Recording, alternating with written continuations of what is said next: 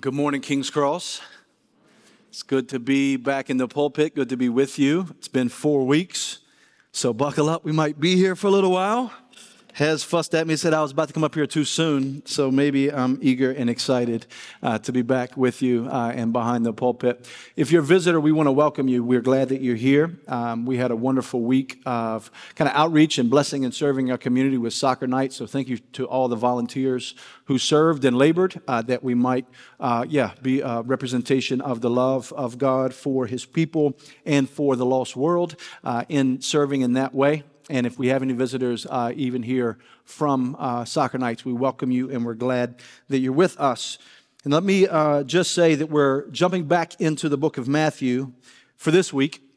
And then the next three weeks, uh, we will finish uh, the minor prophets.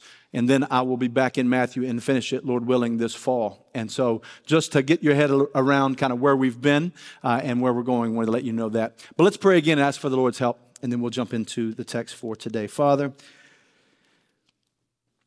Unless your spirit moves and breathes on this, I'm a mere man speaking mere words. But if your spirit would move, we could hear the living God this morning. That's what we need. That's what we plead from you. Speak to us, humble our hearts, make us honest, and give us joy in Christ, we pray in Jesus' name. Amen. There are few things more destructive to authentic Christianity than hypocritical leadership. There are few things more destructive to authentic Christianity than hypocritical leadership. Church hurt, so called church hurt, often is the result of self righteous and hypocritical leaders. The increasing list of documentaries and podcasts about fallen church leaders expose this destruction. Now, many of the conclusions of these documentaries and podcasts, I think, are incredibly flawed and have mixed motives. But one thing these things do is point out the destruction, even of thousands of those who follow hypocritical, false leaders. Jesus Christ himself reserved his most intense rebukes for self righteous, hypocritical leaders. I just want you to know, even this morning, even as a church, this is one of the reasons we take church membership so seriously. And while we get together and have a connect class where we teach what we believe and what's going to look like, what the Bible teaches for Christians and their responsibility to one another and for the elders and pastors of a church to have in a congregation. Because we want you to know this is what the Bible says about church leadership. This is what the Bible says about responsibility to one another in Christ. We've got our next class on August 4th and 5th, and we just invite you, if you've been visiting, to come kind of to that class as we pull back the curtain and let you know about these responsibilities. One of the things we do in that class, though, is explain the first part of our church covenant is actually the elders' covenant to the members of the church. So the first half of the covenant has nothing to do with the members of the church yet. It's everything about what are the elders' responsibility in serving and committing to these particular members. Now, the elders or the pastors, those are interchangeable terms, are also first members. And so we have all the ordinary responsibilities of a member, but there's unique responsibilities the elders have to a church. Among those listed in our covenant are these to oversee the growth of members as disciples of Christ and give an account for their growth in grace, truth, and love. We take this account before God very seriously. One day we will stand before God on judgment and answer for how we shepherded and cared for the flock that was among us. Next, it says to provide teaching and counsel from the whole scripture. So, the first half of this year, I finished up the book of Exodus when I preached. When the other pastors have preached, you've heard from the minor prophets. We've done overview sermons from the minor prophets. And now I'm getting back into Matthew, and Lord willing, we will finish this fall, and then we'll probably go to an epistle or wisdom literature. Why? Because we've committed to teach you from the whole counsel of Scripture. Then it says to equip the members of the church for work of ministry, including future elders and church planters. So we have a church uh, planting residency that Matt Speaks is fulfilling right now. That Lord willing, he and his wife will go out and start a new church. Lord willing, even as soon as next September, not this coming, but next. So we take seriously that our job is to equip leaders and send them out. We have a, program called Equip to equip our women to be spiritual leaders in the church and a, program called Aspire to equip men in the church. We take this seriously. This covenant is there. It's in place. The elders are committed to this. But the next one, and I want you to listen very closely, says to be on guard against false teachers and teachings. To be on guard against false teachers and teachings. In Matthew chapter 23, the Lord Jesus teaches how to recognize hypocritical false leaders. And then he rebukes those leaders, and then he mourns the overall state of Israel. And it's important. So you, you go through preaching through the book of the Bible. You don't just pick your topic and kind of do whatever the preacher wants. You go through books of the Bible and you come to the particular topics. And in today's text, we come to a text. If our job as elders is to protect you from false teaching, we ought to do that from the text of Scripture. And we come to a text in Matthew 23 where the Lord Jesus tells us here's how you recognize false leadership, hypocritical false leaders. Big idea this morning.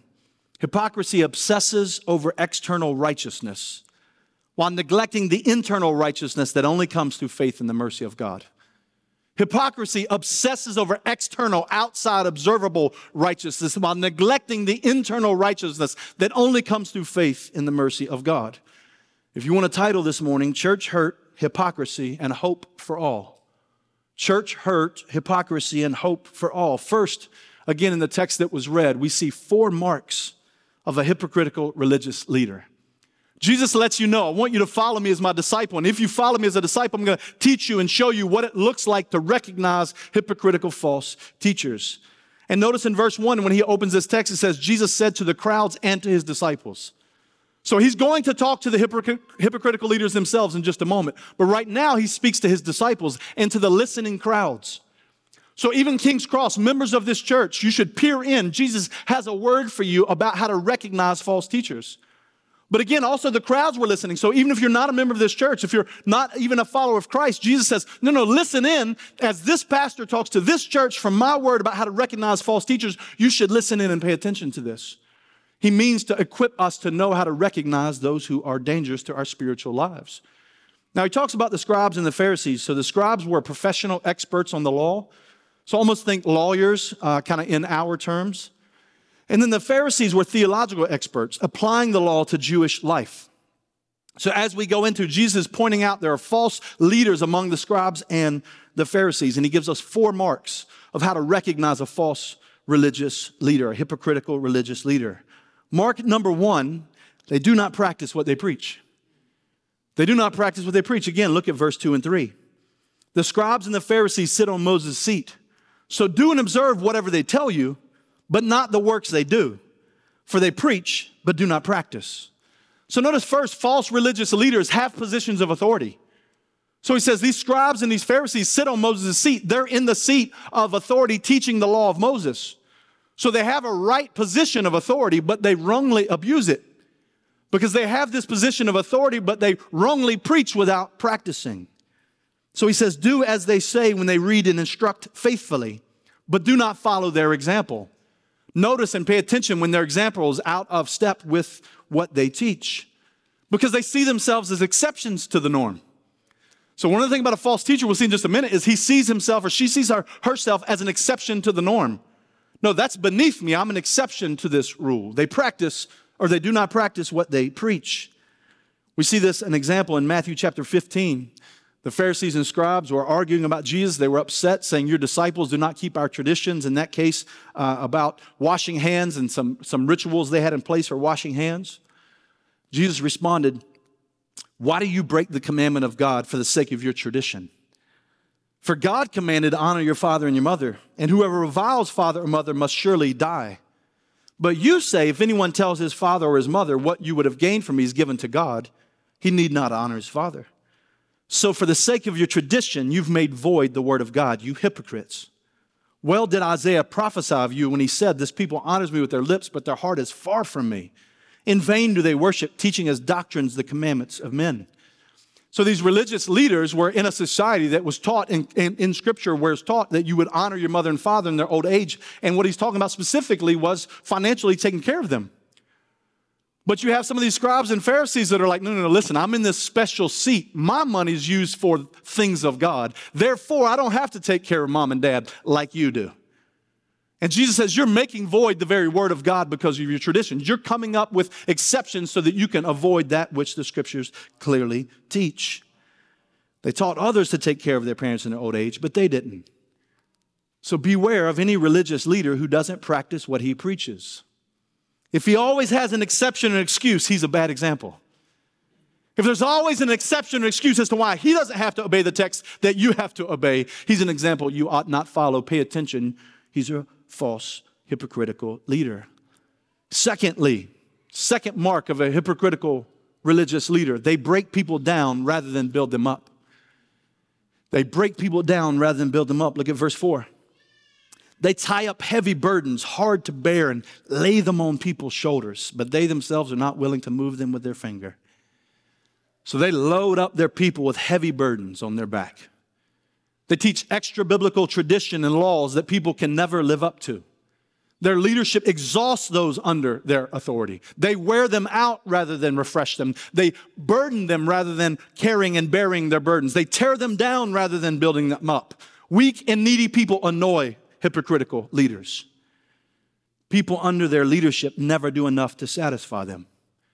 Their leadership creates a culture of prideful legalists who at some point become exhausted legalists who just throw in the towel and give up because they just keep loading burdens on their backs, not bearing and carrying those burdens with them. They preach law with no gospel. They preach tradition as if it is gospel. They get you to work so they don't have to lift a finger. They think everyone else has to obey the rules and do the heavy lifting, but they need not because they're the anointed man of God. Third mark of a hypocritical, false religious leader they seek the privileges of a platform. They seek the privileges of a platform. Look at verse 5. They do all their deeds to be seen by others. For they make their phylacteries broad and their fringes long, and they love the place of honor at feasts and the best seats in the synagogues and greetings in the marketplace and being called rabbi by others. They love to get honor from other people. They love to do it even from what they wear. Phylacteries. What's a phylactery?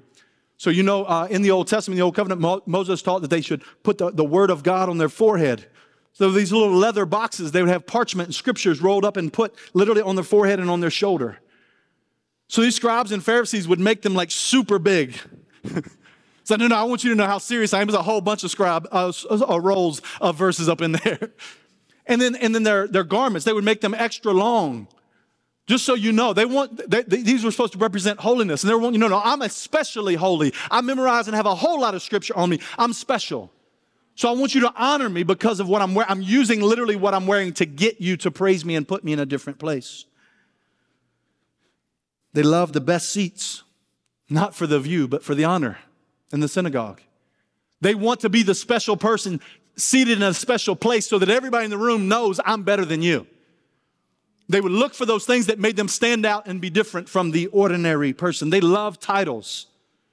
They would demand you call them a certain name that distinguished them apart from being just an ordinary follower of Yahweh. Now, to be clear, it's not wrong to honor others. In fact, the Bible tells us to do that. But it is Pharisaical hypocrisy to demand it for yourself. Any religious leader running around talking about honor me, honor me, honor me is, should be like a check engine soon light on for you. Okay, something's wrong there. If he's running around saying, You must honor me, you must call me this, you must look and see what I wear, you must understand and put me in all the best places, you need to look and see that's dangerous. Something is wrong. There's something about this that is wrong and unhealthy. There's a refusal to heed Jesus' warning in Matthew 6 1.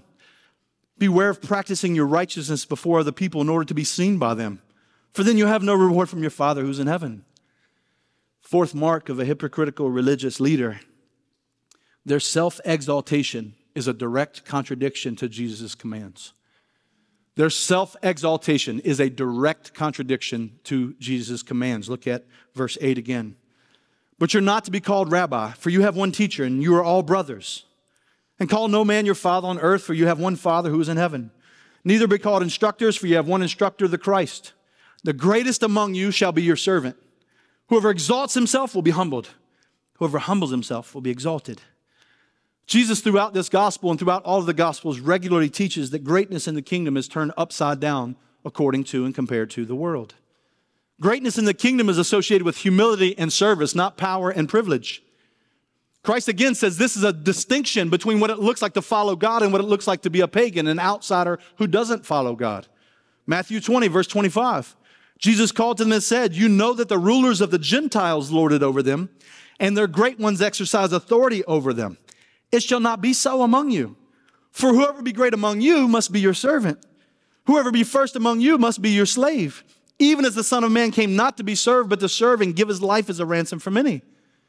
Matthew 18, 4, whoever humbles himself like this child is greatest in the kingdom of heaven. Cosmic redemption happened at the cross through sacrificial service, not through a worldly power play. So the King of Kings, with all power, laid down his life to serve. So you can't tell me you're a leader following him when you're making power plays. Total contradiction. The one whom you claim to follow is a humble servant. He has the most power. So if you're leveraging, you're saying, honor me, honor me, honor me, treat me special, treat me. Not even God in the flesh did that, though he was worthy of it.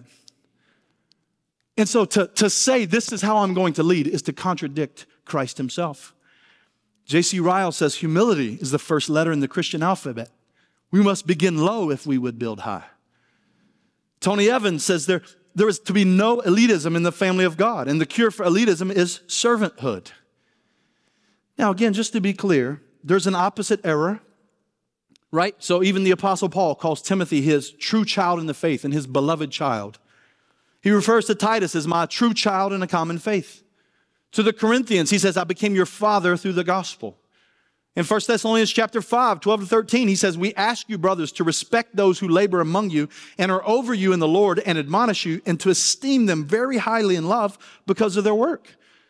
The Apostle John says, I have no greater joy than to hear my children, he's speaking spiritually, I believe here, are walking in truth. Christ himself taught his, his followers to honor their mother and father. So Jesus is not condemning the mere use of titles, but the abuse of titles by religious leaders specifically. So he's, he's fine with some of these titles. Again, he uses them. What he's saying is a religious leader who demands and uses those titles to abuse those underneath his leadership is one who's contrary to the very character of Christ. We are all servants of God. We are all servants and, and sinners in need of mercy, grace, forgiveness, and redemption.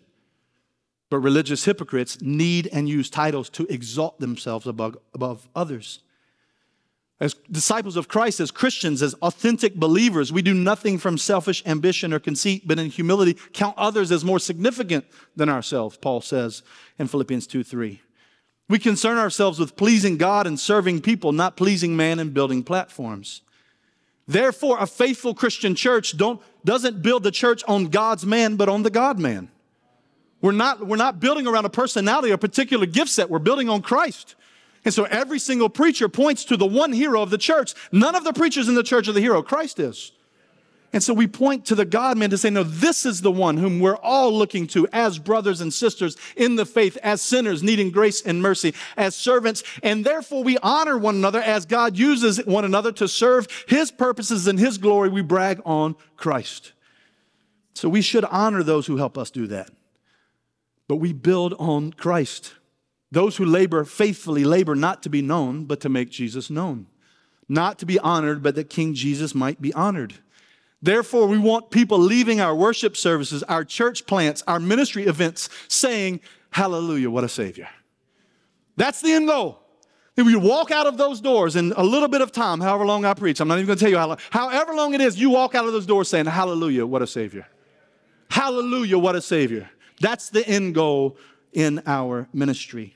Now, if you're visiting from another church or organization that clearly contradicts Jesus' model of leadership, you should leave. You should be humble, you should be respectful, you should be gentle, but you should leave. You cannot follow Christ and do everything the opposite of him. This is how Jesus teaches us to identify a hypocritical religious leader. Number one, they do not practice what they preach. Number two, they break people down rather than build them up. Number three, they seek the privileges of a platform. And number four, their self exaltation contradicts Jesus' clear commands. So if your pastor rolls up to church in an outrageously priced car to get it valeted, steps out in his designer clothes, is ushered into the green room where interns stand up and clap for him when he walks in who has a hype section strategically positioned to clap for him during his sermon and is loaded with exceptions and excuses for why he doesn't have to live the normal Christian life, Jesus has warned you. Secondly, King Jesus rebukes the hypocritical religious leaders. So he's warned you now, here's how to identify hypocritical religious leaders. He now turns to the religious leaders themselves and rebukes them. And he makes explicit hypocrisy is hellish, hypocrisy is demonic, it is exceedingly evil and eternally dangerous. Now, hypocrisy is a familiar, familiar term. No one wants to be called a hypocrite. like, nobody's like, oh man, they called me a hypocrite. Made me feel good about myself. like, nobody's living to get that accusation. But what does it mean? What is a hypocrite? What does it mean to be a hypocrite? It's originally from a Greek word that meant to be an actor or stage performer, or to quote, interpret or play the part. So there'd be a poet or a screenwriter, a playwright who would write a play, and the hypocrite, it wasn't even negative, was the person acting behind a mask to portray that which the author said. So they weren't being their real self, they were pretending in order to communicate something else. So, a hypocritical religious leader is an actor or performer. Now, Jesus delivers seven woes to them. These woes are statements full of a mixture of emotions. So, there's a mixture of regret and lament, of compassion, of rebuke, and of righteous anger. So again, don't just assume he's literally just yelling and screaming at them and he's only angry. There is a righteous anger, but there also is a lament, a compassion, a, a, broken heart as he laments and grieves and rebukes with righteous anger these who are performing and faking. These woes reveal a tremendous guilt before a holy God. Now, I want you to know if you're here, and perhaps, I don't imagine there's many of you, but perhaps you're using the old King James. Well, in yours, you're going to see actually eight woes rather than seven. You're going to look down, you're going to see a verse 14 in your text that's not in the rest of the text. So if you have any other version, probably there's not a verse 14 in there, but there's a footnote that has it down at the bottom for you. That's because as we've found older manuscripts, that that woe was not in those original manuscripts. So it's likely not in the original text, likely not inspired, and so it's been taken out of most translations because we have more reliable manuscripts that did not have it, but it's in a footnote down beneath. So I just wanted you to know when we go from 13 to 15, no one's confused. we know what's going on. It's not like a secret and there's a conspiracy going on. No, no, no, we know what's happened and it's okay. Everything's all right. We can talk more about it later if you would like to. But these woes reveal their guilt before a holy God. Because, friends, all throughout the scripture, what we learn is that man looks at the outward appearance, but God looks at the heart. And Jesus, in this moment, when he pronounces these woes, reveals his godness as he exposes their hearts. Now, obviously, he's talking to hypocritical religious leaders, but let's be honest. There's hypocrisy in every human heart, including everyone in this room. We'd be foolish to merely cheer on Jesus as he rebukes these hypocritical, hypocritical leaders. In fact, I would just say if you really enjoy watching Jesus dunk on hypocrites, you probably are one. just so you know. Like one of the ultimate signs that you're blind to your own hypocrisy is that you love calling other people hypocrites. All right? So just know, all of us should, as we go into and watch him rebuke, we should also be pay careful attention to our own hearts. And say, Jesus, like, let me take the plank out of my eye before I go after the splinter and another hypocrites. Let me look into my own heart first as we listen to Christ's rebuke. So, as we do that, as we go through these rebukes he makes to these leaders, I'll make a few comments along the way that we should all consider. Woe number one, rebuke number one. Why does he rebuke them? First, because they close doors that they should open. Hypocritical religious leaders close doors they should open. Look at verse 13. But woe to you, scribes and Pharisees, hypocrites, for you shut the kingdom of heaven in people's faces. For you neither enter yourselves nor allow those who would enter to go in. They were supposed to teach the way of the kingdom, to show people how to enter the kingdom. Faithful religious leaders are always inviting outsiders to come in. Always. So the faithful Christian is always looking at the outsider, even the hypocrite, saying, I wish you could come in. There's a heart saying, No, no, I've tasted mercy, I've tasted grace. You need to find this mercy and grace. Come inside. This is what they were supposed to be doing. But instead, they were creating man made traditions to distinguish themselves from people and keep keeping people out. And Christ himself revealed clearly over and over that he was the only way in. John 10, verse 7, Jesus again said to them, Truly, truly, I say to you, I am the door of the sheep. All who came before me are thieves and robbers, but the sheep did not listen to them. I am the door. If anyone enters by me, he will be saved and will go in and out and find pasture. These religious leaders had missed it. That's what we see in the second part of verse 13. He's like, not only do you close the door on them, you haven't even gone into the kingdom of God. You're supposed to be teaching the way into the kingdom. You haven't gone in. You're slamming that door in their faces. God's mercy and grace are the only way in. Your works are not good enough. to get you in. His grace and mercy through Christ is the only way in. And these leaders were banking on their own righteousness and work. They believed they were justified by their own works. They removed the need for a Savior to save from sin. And they replaced the Savior with all kinds of man made traditions. So they're saying instead of trusting in a Savior to save you, the coming Messiah to save you, trust in these list of rules and do them like us, and then you can enter. But remember what Christ said in the Sermon on the Mount. For I tell you, unless your righteousness exceeds that of the scribes and Pharisees, you'll never enter the kingdom of heaven. Friend, it is possible, like these religious leaders did, to fool yourself by trusting in your external behavior and performance. Consider even, you must consider even your good deeds as trash before a holy God. Abandon all hope in yourself, all hope in your good works, and trust in Christ alone. Maybe even during this sermon, if the Spirit convicts you that you're a hypocrite, that you've performed your whole life, that you've gone to church and you've been moral and you've done all these things externally, but internally you're dead as can be, even if that happens, run to Christ. The goal is not, no, okay, start doing good works. No, no, no. Understand those even are trash. Look to Christ and Christ alone. Friend, if you would come to God, you must come through faith in Christ. Have you walked through that blessed door to eternal joy? Jesus is the door to glory. He is the path to right relationship with God. He's opening the doors to eternal paradise with God and his people. Enter. If you have not entered, entered, enter by faith. Ask a Christian who brought you or a pastor for help. Seek membership and, and baptism and join a church and say, No, I want to follow this Christ. I want his glory. I don't want the door slammed in my face. Second woe he gives to them. He rebukes them because they care more about stats than souls. They care more about stats than souls. Look at verse 15. Woe to you, scribes and Pharisees, hypocrites! For you travel across sea and land to make a single proselyte or convert. And when he becomes a proselyte, you make him twice as much a child of hell as you, yourselves. So he rebukes them for traveling around the world and back to make converts to their traditions, but not to his kingdom. So, what this teaches us, you can have a, a whole bunch of so called converts and God not necessarily be pleased. So just because people are converting to a particular tradition doesn't mean God is saying, I did all of that. In this case, they think they're doing something for God, and, and, and, Jesus in this moment is saying, No, no, no, you're traveling all over the world to get people to convert to your traditions when you're making them twice as much a child of hell as they were before, because now they think they're right with me and they're not right with me. So now they got to get lost before they can actually get saved.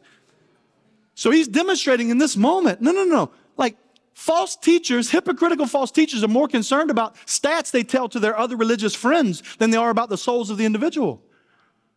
So if you'll sign something, if you'll do something, if you'll join something, and they get to say, look at all our numbers and not care about you, this is evidence of a hypocritical false teacher. It's a lot harder to minister to people who first need to realize they're lost before they can get saved. And false teachers get people to put their faith in the wrong place and make them think that they're okay. That has to be undone first.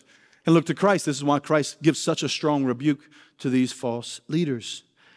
Religious traditions and external behavior can make you doubly blind to your need for a Savior. Because your prideful flesh blinds you, and then these hypocritical false teachers affirm your blindness. They get another notch in their statistical belt, and you feel like you're better than everyone else. They don't actually care about the souls of individuals. Again, they're just adding to their numbers. Faithful leaders know what you win people with, you win them to. You win them with Christ and Christ crucified, that's what you win them to. You win them with entertainment, that's what you win them to. The church is not here for your entertainment. It's not here to make you feel warm and fuzzy. The church is not here to make you believe and trust in yourself more. The church is here to proclaim Christ and Christ crucified. And this is what we win people with. It's what we win them to. And in that comes eternal joy. In that comes, no, I know who God has made me to be. My adoption is secure. I have worth. And like all those things come. But that is a result of understanding gospel.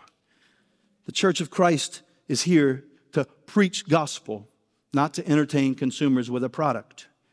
So we invite you to bow the knee to King Jesus to have eternal rest and eternal joy, not just to add to our numbers. We actually love you. Not just the concept of you or the number of you, but you yourself. We want to make sure you know God. This is what a false, uh, a, a true and faithful leader is to be. Thirdly, Jesus rebukes them because they lie about God with promises. So they lie about God with promises. Look at verse 16 down to 22. Woe to you, blind guides, who say, If anyone swears by the temple, it's nothing, but if anyone swears by the gold of the temple, he's bound by his oath. You blind fools, which is greater, the gold or the temple that's made the gold sacred? And you say, If anyone swears by the altar, it is nothing, but if anyone swears by the gift that is on the altar, he's bound by his oath. You blind men, which is greater, the gift of the altar or the altar that makes the gift sacred? So whoever swears by the altar swears by it and everything on it. Whoever swears by the temple swears by it and by him who dwells in it. And whoever swears by heaven swears by the throne of God and by him who sits upon it. So, what is this rebuke about? What is this woe about? Jesus criticizing their ridiculous rules about oaths. So, they had this ranking, complex value ranking system. It's like, no, if you make an oath, if you make a promise and you use this, well then it's it's this important. But if you use that it's that important. If you use that it's even more important. And they're arguing and debating about which phrase you, uh, you use and which thing you swear by then therefore which one is most significant. And so jesus kind of asked them the question does the fact that the gold is in the temple make the temple special? Or does the temple make the gold special? Which is more important a dead lamb or an altar that makes the offering of the lamb worship all these oaths are about the temple and all the temple is about god Jesus is saying ultimately every oath you're making is saying, God is my witness. He knows if you're lying or not. It doesn't matter what you swear by. so Jesus like, this is, this is literally insane. No matter which of these things, at the end of the day, all of this is about God and about truth and about lies. That's why he taught us earlier in this, in, in, uh, in Matthew to say, no, let your yes be yes, your no be no. Don't, like, if you have to always say for real, for real, that means you're always lying. like Jesus, no, no, no. Like God is the God of truth. He's the one true God. Therefore, we tell truth. Let your yes be yes, your no be no. You don't have to add the on God or on my mom and them or for real, for real. No, just tell the truth. This is what you do as a follower. If an authentic follower of Christ, then you tell the truth. And Jesus saying, this scenario y'all are doing and making these silly, complex rules about which one means it's more true and which one's more serious, don't you understand you'll stand before me on judgment day and I'll know every single lie and I will expose every single lie. We'll find out what's true and what's a lie. Therefore, his people tell truth. Fourth rebuke he gives to these false teachers or these hypocritical leaders. He rebukes them because they miss the main point of the law loving God and neighbor. They miss the main point of the law, loving God and neighbor. Look at verse 23. Woe to you, scribes and Pharisees, hypocrites! For you tithe mint and dill and cumin and have neglected the weightier matters of the law, justice and mercy and faithfulness. These you ought to have done without neglecting the others. You blind guides, straining out a gnat and swallowing a camel. Now, the Mosaic law required giving a tenth of all that one gained for the ongoing work of the temple. Apparently, these scribes and Pharisees, religious leaders, one of the other ways they were showing off how holy they were, where they would find the smallest things that they could offer as a part of their tithe. So, mint leaves. So, my kids and my wife love gardening. They've got all kinds of flowers and plants in our yard. I know nothing about any of them, so I can't say much more than I have, or I'm going to reveal that I'm an idiot. But, but they have a lot out there. I know that they have mint leaves. Just imagine how silly it would be if I said to Nias, Nias, here's what I want you to do. I want you to go out there and pick one of every 10 of those mint leaves. I want you to bring it to King's Cross, and then on Sunday morning, I'm going to let the church know hey, y'all see these mint leaves? I'm putting them in the offering box back there. y'all see how holy and righteous I am? Jesus is like, this is what y'all are doing, but you're neglecting the weightier matters of the law, like doing justice and loving mercy and walking humbly with God. Don't you understand? All of these laws are to point you to loving God and loving other people not to loving yourself. These laws aren't so that you can use the laws to love yourself. These laws are to teach you to love God and love others. He says, so it's like you're straining a gnat and drinking a camel. So they would drink wine. They had to filter it, strain out the gnats. A gnat was considered unclean. You'd be ceremonially unclean if you drank a gnat. So they would take careful, careful detail to make sure they strained them out so they didn't drink it and then become unclean. Jesus, like you strained out the gnat, but you're drinking a camel. I love that Christ is using humor here. Like, and, and thinking about, no, do y'all see how silly this is? Of course you should do the small things, but you're neglecting the weightier ones. So, and maybe in our context, it's like, yeah, I'm, I'm proud of you that you floss your teeth, but you're swimming around in a sewer. Like, you should get out of the sewer before bragging about flossing your teeth. like, it's, you're, you're making a big deal about the small things, you're ignoring the major things. Jesus rebukes them for this, says, Woe is you. Who cares how much you give to the church? if you only give to the church so other people can brag on you giving to the church? Who cares how much you serve the community if you only serve the community to get the community to brag on you for serving the community? Like, who cares what laws you're obeying if actually you're only obeying in order to love and serve yourself? If you need other people to see and praise all the good that you're doing, you're not doing very much good. Fifth woe they care more about their appearance than their affections. They care more about their appearance than their affections. Verse 25 Woe to you, scribes and Pharisees, hypocrites! For you clean the outside of the cup and plate, but inside they're full of greed and self indulgence. You blind Pharisee, first clean the inside of the cup and the plate, that the outside may also be clean. Now, in these next two woes, Jesus uses two illustrations to really get at the core of what motivates the hypocritical religious leader namely, looking good, namely, appearance. So he's saying, You're working so hard to clean the outside of the cup and plate, but inside it's full of greed and self indulgence. You're so focused on external morality while not considering internal purity.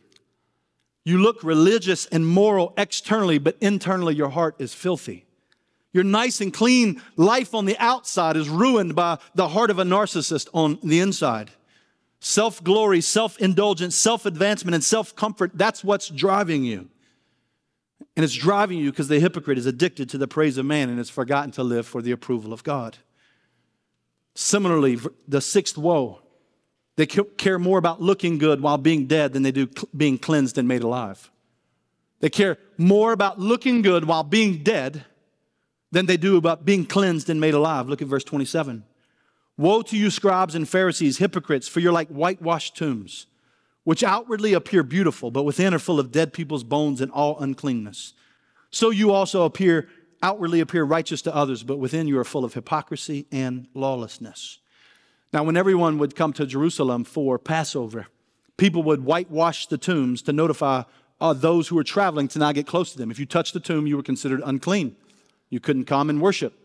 So they would every year uh, would refresh the whitewashed tomb so that you would see it and not touch it on the way in to worship. So these tombs looked fresh and clean and new. They were still full of dead bones. They looked nice and clean and pretty on the outside, but that doesn't change the fact that there was nothing but death on the inside. Hypocrites are so busy looking down on others, they forget to look up to God's holiness or look within at their own sinfulness. And this is true of hypocrites today. You look good and religious and moral to others, but are lifeless on the inside. You know all kinds of doctrine, but have no devotion. You do all kinds of good deeds, but have no inward delight in loving God and loving people. This is obviously not just a warning for religious leaders, but for us all. It is possible to show up to church, try to live a good moral life, to appear godly, but to be dead on the inside. You can pretend like you have it all together, but your marriage is falling apart. You can present like a good Christian, but you have an addiction no one knows about. You serve the church to be seen serving, but could not care less about your Savior or your neighbor. You're like an actor putting on a performance when inside your heart is cold and dead. The internal filth needs to be cleansed. The dead heart needs to come to life. You need one who can cleanse within and raise the dead. Seventh woe. They claim a high view of his word while rejecting it in practice. Hypocritical religious leaders claim a high view of God's word while rejecting it in practice. Look at verse 29. Woe to you, scribes and Pharisees, hypocrites! For you build the tombs of the prophets and decorate the monuments of the righteous, saying, If we had lived in the days of our fathers, we had not taken part with them in the shedding of the blood of the prophets. Thus you witness against yourselves that you're sons of those who murdered the prophets. Fill up then the measure of your fathers. You serpents, you brood of vipers, how are you to escape being sentenced to hell? Therefore, I send you prophets and wise men and scribes, some of whom you will kill and crucify, some you will flog in your synagogue and persecute from town to town, so that on you may come all the righteous blood shed on the earth, from the blood of righteous Abel to the blood of Zechariah the son of Berechiah, whom you murdered between the sanctuary and the altar. Truly I say to you, all these things will come upon this generation. The scribes and Pharisees spent tons of time and money decorating the prophets' tombs so that it looked like they had great respect for the prophets. And they're saying, if we'd have been alive during our Father's Day, we wouldn't have killed these prophets. Look how much money we spend on honoring the dead. If we'd have been alive, we wouldn't have been like them. We wouldn't have put them to death.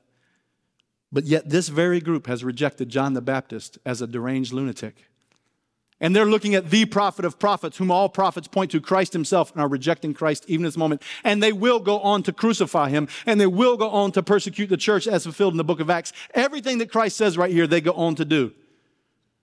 It is easy to act like you love a prophet when he's in the grave and can't speak against you. It's easy to say you believe the Bible without dealing with what the Bible says against you. One commentator says, Ask in Moses' time who the good people were. They will be Abraham, Isaac, and Jacob, but not Moses. He should be stoned. Asking Samuel's time, who the good people? They'll be Moses and Joshua, but not Samuel. Asking times of Christ who they were, they'll be all the former prophets with Samuel, but not Christ and his apostles. Now, in this moment, Christ is revealing he's one with God the Father. And he's saying he will send these prophets, they will persecute these prophets, they will kill these prophets, and they will do and bring forth the wrath of God and the judgment on all of uh, the, those who have been killed. Verse 32 to 36, he says, All the wrath and judgment of God will come upon them for the unjust bloodshed from Abel to Zechariah, the first and last martyrs of the Hebrew canon. So, rejection of his word through the prophets. Now they're rejecting the living word, the Son of God himself, will result on judgment on that generation. And this reality leads Jesus to lament. And then that's where our text ends today. Verse 37 Jesus laments hypocrisy in his people. O Jerusalem, Jerusalem, the city that kills the prophets and stone those who are sent to it. How often would I have gathered your children together as a hen gathers her brood under her wing, and you're not willing? See, your house is left to you desolate, for I tell you, you will not see me again until you say, Blessed is he who comes in the name of the Lord. This city that was so special to him, the central place of God's chosen people, the location of the temple, our king is distraught over their rebellion. His heart is broken and he laments their rejection of his word and his care. He's like, Look, I was, I was like a mother hen saying, No, come, come be safe, come be under my protection. I've come to you to bring you safety from the wrath of God and judgment of God. Oh, that they would have believed that Christ came to seek and save sinners. Well, they would have been saved.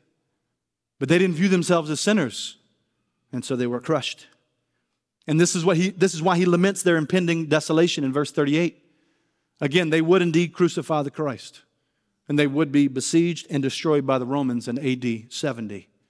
And it was a bloodbath. Religious hypocrisy always results in a bloodbath, either of the hypocrite or of the Savior that can save the worst of hypocrites. So, in conclusion, I have a few questions for you this morning. Have you been living the life of a hypocrite? Pretty and clean on the outside, but rotten and dead on the inside. Are you exhausted from all kinds of rules you grew up with but never could keep?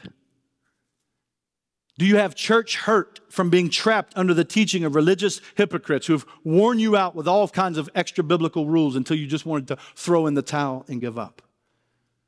Are you hiding who you really are, perhaps in an addiction or an affair?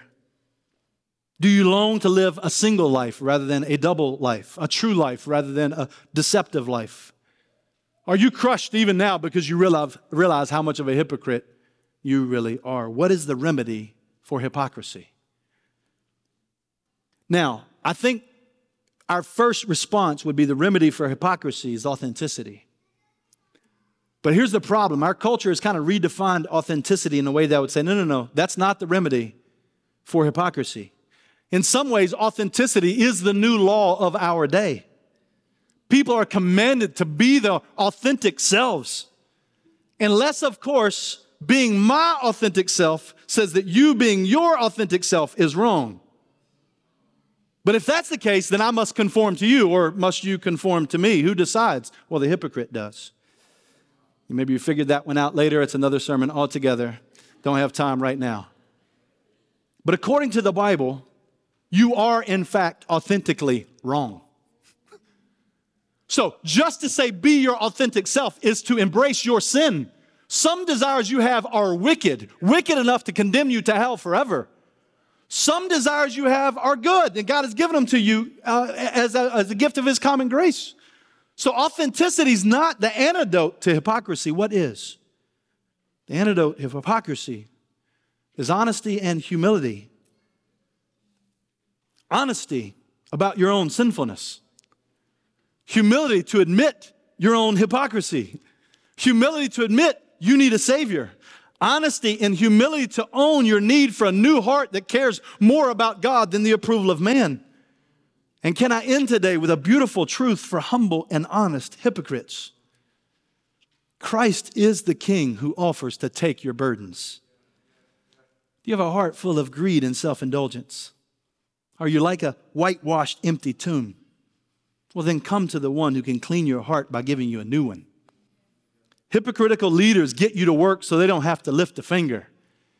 Jesus lifted the cross so that you're free to follow him out of the overflow of his finished work. Hypocritical religious leaders say, Work for me. Jesus says, Trust my work for you.